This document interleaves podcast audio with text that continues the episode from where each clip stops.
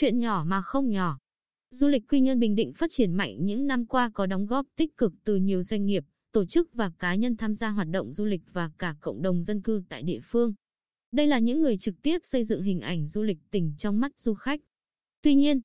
cần nhìn nhận thực trạng hiện chất lượng phục vụ du lịch của tỉnh còn nhiều hạn chế, như trèo kéo,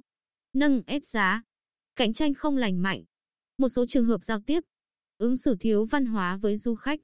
Đơn cử hai chuyện trái ngược mà chúng tôi được biết gần đây. Cuối tuần vừa qua, có đoàn khách hơn 90 người làm việc trong ngành truyền thông của một doanh nghiệp lớn đi du lịch và đến ở một khách sạn 2 sao trên địa bàn thành phố Quy Nhơn trong 3 ngày. Ở giai đoạn du lịch đang vắng khách, đáng lẽ khách sạn này càng phải nâng như nâng trứng, hứng như hứng hoa đoàn khách như thế này, nhưng được biết túc trực thường xuyên chỉ có một bảo vệ và một lễ tân.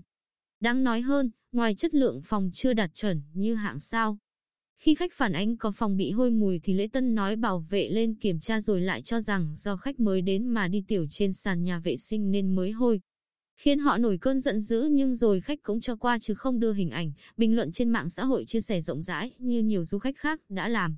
Việc này là một con sâu làm dầu nồi canh gây ảnh hưởng đến du lịch quy nhân Bình Định, đồng thời nếu nhiều người biết thì khách sạn này có khi bị tẩy chay trước hết từ người phục vụ thiếu chuyên nghiệp.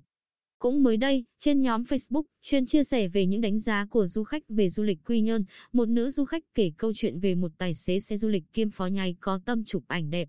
Trong nhóm khách có người say xe, chẳng may bị cảm thì bác Tài chạy đi mua thuốc cho khách uống nhưng nhất quyết không lấy tiền mà chỉ nói, em khỏe lên thì mai mới có sức anh chở đi chơi.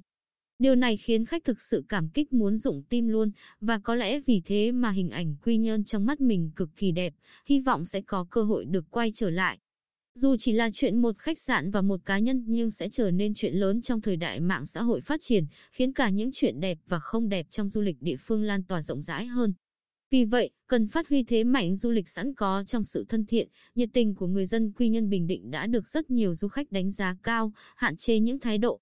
Việc làm tiêu cực để góp phần cho du lịch tỉnh nhà tiếp tục phát triển một cách bền vững hơn.